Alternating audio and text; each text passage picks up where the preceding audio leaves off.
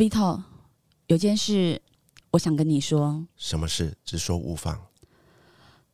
我对于你身上开始散发出老人味，开始很爱碎碎念，我觉得很厌烦。然后呢？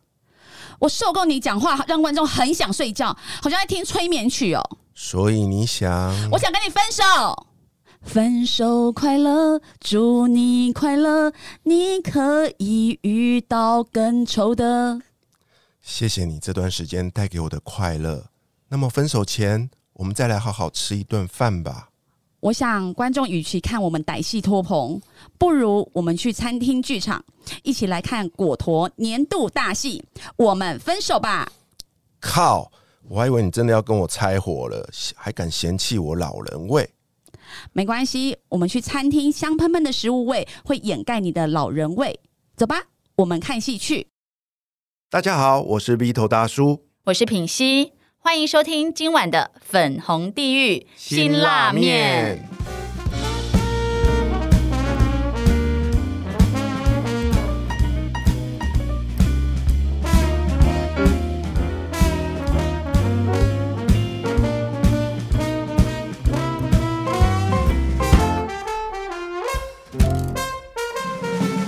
今晚邀请来陪我们一起吃这碗辛拉面的来宾是谁呢？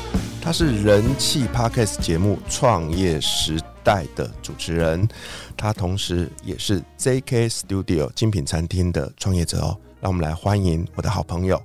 林冠霖，Irene，Hello Hello，大家好，我是 Irene。哎，什么时候 Irene 是你的好朋友？你不知道哦，我们这种创过业的人哦，尤其是开餐厅的，我告诉你一见如故啊。跟他不是今天第一天见面吗？我跟他第一天见面，但是我觉得我们是上辈子的情人。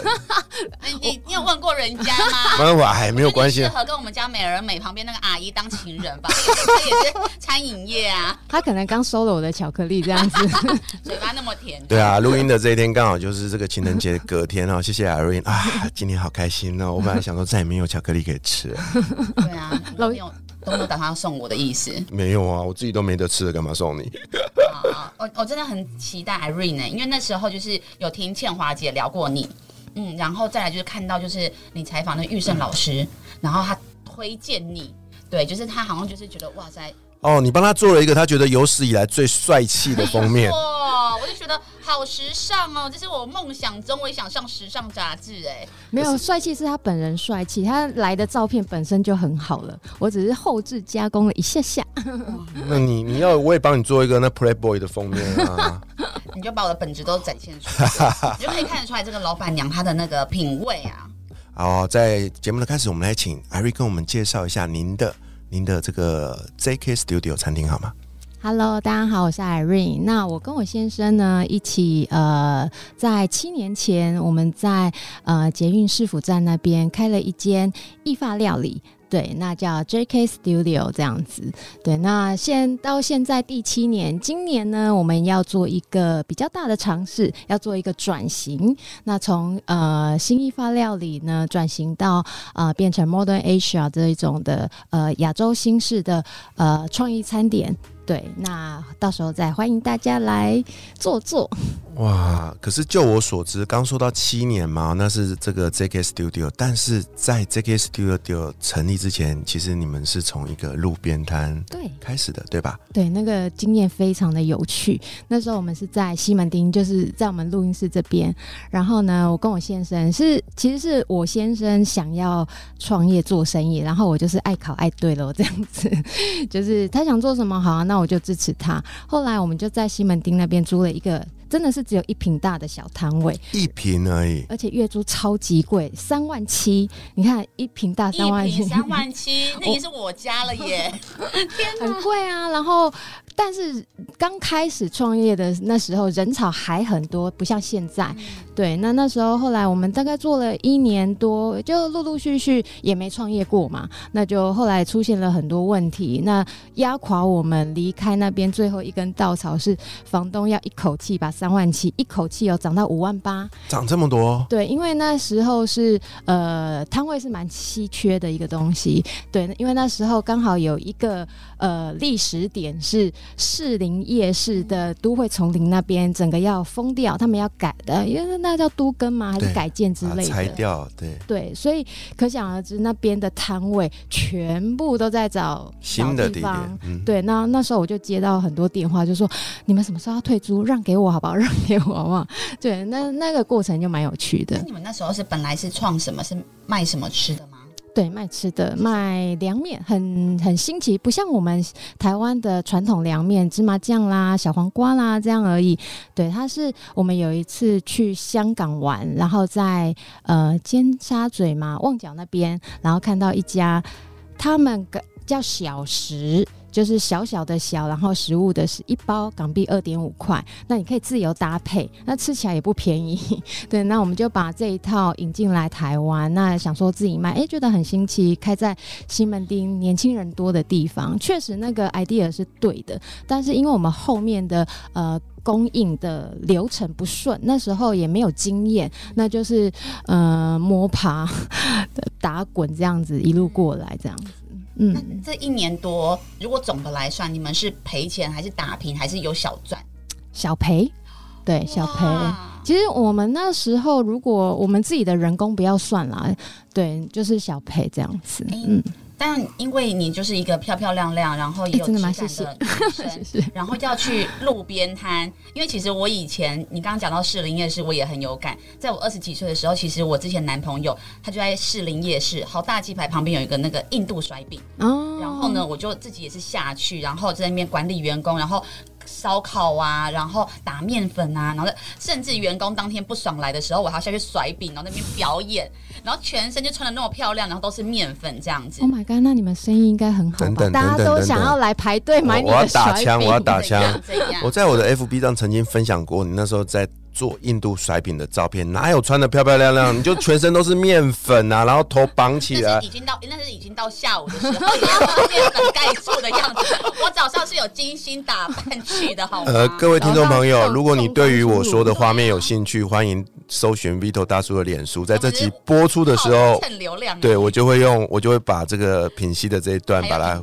对把它公开出来哈。那可是因为我那时候真的要不是为了爱哦，我真的是，我就那时候跟他分手之后，我觉得我这辈子不想要踏进餐饮，因为真的太累了。就是他在好大鸡排旁边，所以他其实不只是你东西要好吃，你是还要再跟隔壁竞争怎么排队啊什么的，然后再来就是那时候我就是他很高温。然后，所以就是它又是什么咖喱香蒜，我几乎回家我的指缝都是那个味道。会啊，对，然后全是就是脸都是那个油烟啊什么的，我就觉得说天呐，好好一个女生，然后我觉得我真的没办法再做餐饮，所以为什么你离开了就是你西门町就是卖凉面之后，然后你下一步一样会选择餐饮吗？因为我们都说我们是误入歧途，但也不是误入歧途，因为我先生呃，他是呃，他从退伍他就很想要做生意，他就真的很很很喜欢做生意。我就说啊，你没有当过员工，你怎么？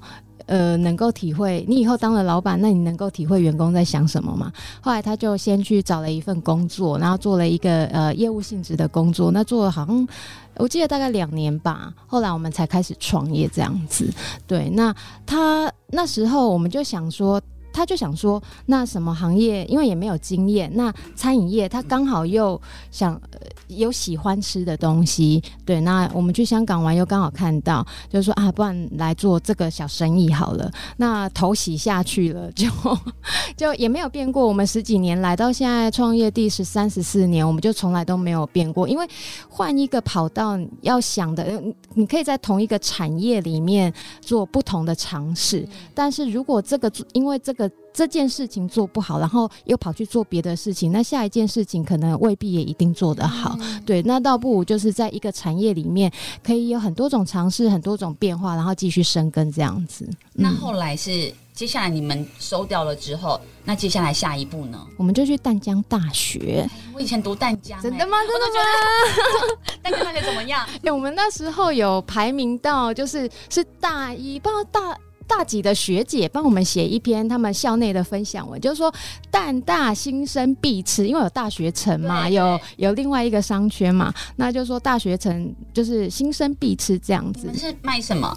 一样是卖凉面，然后呃，因为冬天淡水很冷。对，对，那我们呢不可能冬天还只卖凉面，可能没有生意，或我们就卖锅烧面，很大一碗，大概七八十块，可以吃很饱这样子。然后加面也只要十块，因为你就知道香豆腐那时候很有名，加面好像不用钱吧嗯，但因为我们成本比较高，所以就让学生吃得饱这样子。嗯，那在这边待多久？哦，八年呢、很厉害吧？我们可以在那边待八年。因为那边是一个淘汰很快的地方，你如果没有实力的话，你是很快就会一，你看到那个店面就一直换，一直换。没错，就是老店只有那几家。对，那因为我们是新进去的，然后装潢没有到，嗯，没有到。呃，多花多少钱？但是因为我们做起来的形象够特别，嗯对，那那个那个新生过去或者是学学长学姐，他们就会印象深刻。哦，那边有一家装潢比较特别的店，这样子。那那一次应该八年应该就有赚钱了吧？有啊，有赚钱。再不赚钱，我要哭了。哎、可是可是很辛苦哎、像刚刚品熙有说嘛，哦，他好不容易不再甩饼之后啊，他就再也不回去碰那些脏兮兮的东西。嗯，那我自己坦白说啊，在创业失败啊结束了之后，坦白说，我也不大会想要继续回去餐饮业。但我得说，餐饮业是有它的乐趣在的。嗯，尤其是如果你喜欢是跟人接触，如果你也喜欢服务别人的话，我觉得那是非常好的一个舞台。嗯但是你必须得付出很多代价，比如说人家在休息的时候你不能休息，尤其是礼拜六、礼拜天的时候，好心酸哦。嗯那如果你是做的是夜市，有没有啊？晚上人家在逛街，我在那边灰头土脸，然后等下人家逛爽了回家睡觉，就是你收摊的时候。嗯，还有打那个刮风下雨的时候，哦还要在那边撑啊什么的。明明就人那么少，但是你还是必须得做。对，我不可以因为生意不好就把那个铁门关起来。对啊，所以我想问的艾云是这么多年了，已经十年了哦，你都没有萌生一个念头，就是好辛苦哦，我不要再干了吗？不知道，我就有点傻哎、就是呃，先生想做什么，当然我们也会因为工作不有一些摩擦，对，那有一些意见不合，这都很正常，因为夫妻创业嘛，那也会有一些摩擦。可是呃，就变成说。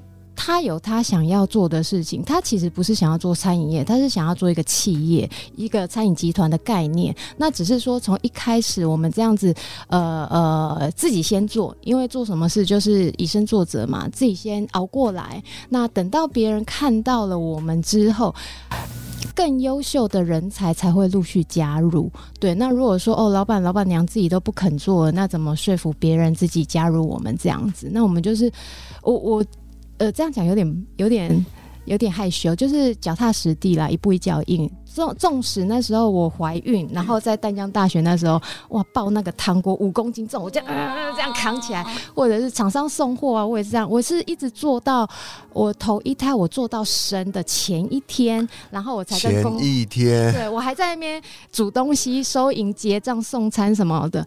对，那那时候我就跟工读生讲，然后那时候呃，我先生也跟工读生说，哎、我如果明天呐、随时我会抛下你们，然后去陪产那个产房陪接生这样子。对，就是这样一路熬过来。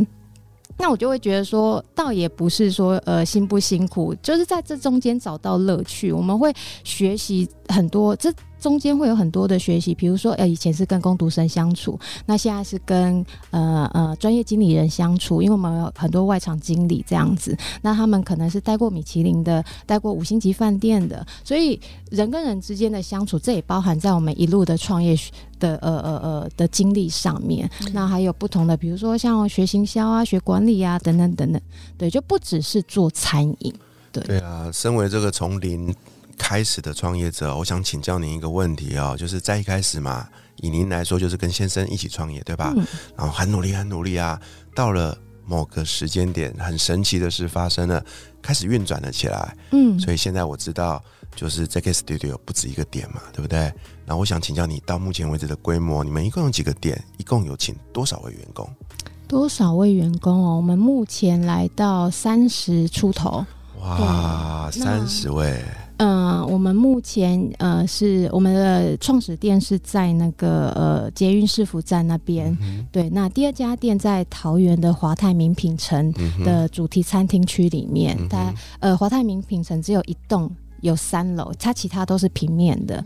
那三楼有主题餐厅，我们就在那边。那今年要再展一家店，那呃目前呢还在规划当中。对，那到时候如果说有确定了，那我们都会在我们的呃粉砖上面公布，官网上面公布。所以目前有两个点，三十位员工。嗯那那相信第三个点加又会更多的员工啦。差不多。对啊，那哎，平西啊，我我是帮你问这个问题的，因为啊，这个你一直到现在为止都很辛苦，就是一个人嘛，一对，人公司。那我知道你一直很积极努力的想要去呃找更多的伙伴加入，因为这样才能够加速运转起来。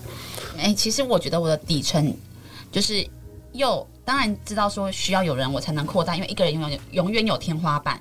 但是我觉得我其实为什么也没有真的有员工，是因为我的底层很害怕跟员工相处。对，就是如果一个老板，其实是我跟你老公一样，我也没有在别人那边当过员工。对，所以其实我是真的是不知道说到底一个公司的制度啊什么的要怎么做，因为制度也会影响人性。嗯，对，所以其实我就是一直好害怕，我需要员工，可是我又很害怕，因为我很怕员工狮子大开口，然后我很怕员工不懂得自己有自律，然后就是或者是呃能头球滚，就是我觉得我太我有太多害怕，可能我过去不好的经验都让我对于员工我其实是恐惧的，所以我听到哇塞，你要管三十个员工，其实。你在管理的已经不只是厨房的事情了，你是跟人相处，不只是跟顾客哦。我觉得里面还有一个更重要，就是跟你的员工相处。那你是如何？因为从工读生，哎呀，学生你知道吗？有钱就可以了，对不对？他今天忽然没来啊，找一个会端菜的也 OK。可是今天如果是正职员工，你其实是要把他当做你们的资产在做栽培。对，甚至他还没有给你们任何的营收什么的，你就是要先付出，然后一切按照规矩来这件事情。那我觉得，因为你们的格局这样是相对越来越高的，这个过程你有遇过什么比较辛苦的事情吗？你是说跟员工相处对，在？管理啊、员工啊，已经从哎只是工读生，然后变到真的是已经有规模，一间店又变到两间店连锁这嗯样子。因为我们呃事业上区分，我跟我先生是区分开来的。那他负责营运，然后我负责行销。我很单纯，我就是做行销。对，那营运上我都就是全部都交由他这样子。那他跟我们的呃呃外场经理，还有我们的营运部的呃所有的主管，他们一起做。对，那如果说再讲到跟人际关系相处上，像品熙刚讲的狮子大开口啊，能头轻骨的啊，或者是说哦，今天我不爽，我就想要休息。就离职哦，但是还跟你要薪水哦。会啊，很多。所以刚品熙讲的事情是你一定会遇到，不管你请一个人也好，请十个人，请一百个人也好，都是一模一样的问题。所以呃，这个是我们也没有预想说哦，我们会遇到什么样的人，可是就是遇到了，就是去解决它。那如果我们不懂的，就是去请教呃，比如说律师啊，或者是我们的一些法务的朋友这样子。对，就是请专业的人来帮我们呃解决该解决的问题。对，就是一路上也是学习。可是有一个重点是，假设说平熙你今天不做这件事情的话，随着我们年纪年纪渐长，当有一天你要回过头来做这件事情，你会发现说，早知道我那时候我就先做了再说，就会有一种这种概念。对，所以呃，时间是最稀缺的。那我们把困难的事情做在前面，那前面的我们都说，我先我我现在很爱跟我说，哎，我们就是从从零开始摸滚，呃，打爬这样子，呃，一路这样子过来。所以我有时候我会稍微庆幸的是说，哦，我们二十几岁就经历了这些，到了黄金最宝贵的时候，是在磨难的时候，这个是真的非常的重要。对，那比如说像我今年刚好四十岁，过了四十岁，我发现哎、诶好像有不一样的收获了。那之前垫的底子，那十几年垫的底子也更扎实了。之后我慢慢开始。懂得怎么去跟呃别人沟通，包含在 podcast 这个这件事情上，对这个也不是说我头一天我就会做 podcast，或者是我敢跟人家讲话，这也都是那过去那十几年的积累这样子。嗯哎、那我蛮好奇的，因为其实餐饮虽然说民以食为天，就是它是永远就不败的，但是你要如何，就是当你又要转型从淡江那边离开，然后你要再找一个新的定位，你是如何去呃评估这个市场，跟找到自己，就是诶，我们的餐厅是要走什么风格，我们的定价、我们的市场、我们的呃开在开在哪边？因为你其实一开就开在一级的战区，对，就是你是如何去做评估的啊、这时候我还是要跟大家讲一下，都不是我在评估，都是我先生。哎、可是听到这边我会听，我会给意见啦。对听，到这边，我听到一个重点哦，就是啊，印象中传统啦哦，就是当然第一个夫妻创业一起创业就不容易了，对不对？但是这个创业里面大部分都是所谓的男主外女主内，可是你们刚好反过来哦，你们是男主内女主外，不会啊，他也很外啊。没有，我们就是分工合作。对，那他去找店面啊，或者是什么？呃，我的话，我可能就是有点像辅佐的性质。比如说，他想找在哪个店面，那呃，从以前找店面，我就会请风水老师加减看一下。对，那呃，我的我可能就哦，他找了那个地方，那我请风水老师看一下，或者是说他设计什么东西，那我找相对应的资源，什么比如说设计公司等等，或者是呃呃呃一些室内设计这样子，就是找相对应的资源来辅佐这一块。我们是分工合作的，嗯真的是互为贵人呢、嗯，可是那为就是你老公是他之前没有餐饮的底子吗？没有，他敢这样子开，真的很了不起。因为像我说之前那个衰病，他也有开那个呃，就是那个叫什么？连锁加盟吗？他没有到，他就是那个海产店。哦，好，然后海产店的师傅呢，如果今天他们就是其实他们生活相对封闭嘛，嗯，然后呢，怎样一言不合啊就不来啦，然后呢，就老板要自己下去，你知道吗？我就想说，哇，老当老板的一定要学会耶，不然哪天那个师傅不高兴，你就要自己对，不然你就开天窗了。嗯，那你老公到底是怎么样去定位？因为他这个他不用自己学吗？然后你们的价位大概落在哪边？为什么你敢？就是因为我相信在呃市政府那边一定租金又更贵了。对，对啊，就是他是怎么在做评断？我真的是蛮好奇的。你是说地点呢，还是跟人呢？地点跟你们的就是呃定位，你们餐厅的定位，嗯，对啊，因为那时候我们有一个朋友，就是他是学发餐的，对，那那时候我们也私底下都聊得很开心，然后我们就想说啊，那不然那个呃，我们后来有在台北车站那边。对，公就是开一间店，那那时候没有没有做太久，后来收掉了。那我们就想说，那之后要做呃意发料理，我们是希望把高级的意发料理做成比较呃亲民，然后比较轻松可以用餐，然后也不是那么高价位的，对，让人家就是比较好消费得起。那确实那时候我们是往这个方向走。那他在挑选的呃那个地点上面呢，那时候就是好停车。交通方便，因为在市区就是要捷运站离捷运站近，然后我们那边有两有嘟嘟房，有地有那个什么大楼的地下室停车位。那我们那时候打的是聚餐，那聚餐我们那个点就非常的棒，因为就是开车的、骑车的、搭捷运的都可以，所以那边我们后来就变成很多呃，比如说科技公司啊，因为在信义区嘛，就会有很多总部，对员工聚餐啊这样子，对。那你们价位大概落在哪里啊？你说比较平价，一开始是大概大概八呃六百哦。对，其实一开始真的很平价哎，但是因为我们装潢看起来太高级了，所以 客人我们一开始很辛苦的原因是，客人经过会觉得，对不对？对你没有个两张小朋友，你可能出不来的那种感觉。嗯可是我们只是我们只是卖几几张红色纸的百超的东西，对。那后来发现说，哎、这样不对哈，我们好像没有把那个定位做出来，没有把特色做出来。那那时候我就开始学行销，大概七年前我就开始跟很多很多不同的老师学行销。你只要想得到跟行销有关的任何课程，我都上过，包含现在台湾一级的那呃行销名师，我我全部都上过，就是不停的去跟他们呃学习，然后才知道说哦，原来这件事情应该要这样子解决，可以往这个方向去做，会会更好这样子。那那时候就有一个呃行销呃呃老师，他就有教我们说，那你可以在这个地方很很。交通方便嘛，总部又多，那你们可以以聚餐为主。那我们有卖那个四十二盎司的战斧牛排，那时候台北很少人卖，呃，有卖的只有金华酒店跟美孚牛排。我在网络上查，可能还有其他啦，只是呃，他们行销可能那时候网络宣传没有做那么大，所以我没有搜寻得到。